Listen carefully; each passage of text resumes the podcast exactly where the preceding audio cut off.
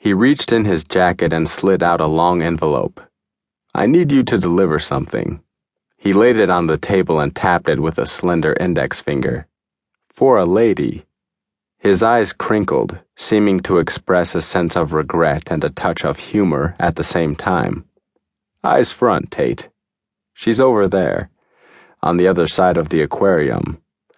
This is a matter of some delicacy, but I can see you're a fellow who understands. He leaned closer and the sweet fug of stoner crawled up my nostrils. In my post alcoholic state, the smell was nauseating. His eyes were clear, though, and he was alert and intent on delivering his message. She knows I'm here. This is no surprise. No one's going to make a scene. I can't hand this to the lady, not personally, not in public. His eyes crinkled again. I know you know what I mean. Don't pick it up now. After I've left, come over to clean up as you normally would, and put the envelope on your tray with everything else. Don't make a fuss over it, and don't make a special trip to deliver it. When you're near there, just passing the table in the execution of your duties, as it were, slip it onto her table and move away. Why not? I figured. Customer service. Plus, it's less work to do it than to refuse. She's in the corner table at the rear.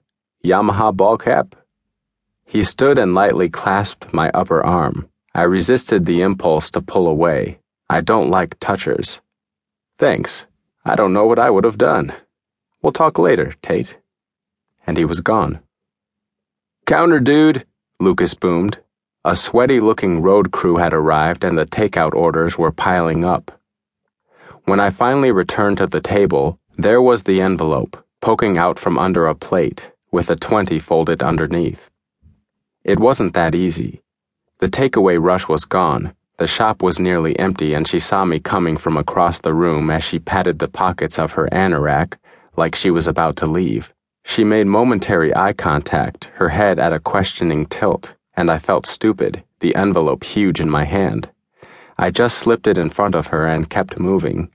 She awkwardly dropped her eyes and covered it with her hand then slid it onto her lap as if she were adjusting her clothes.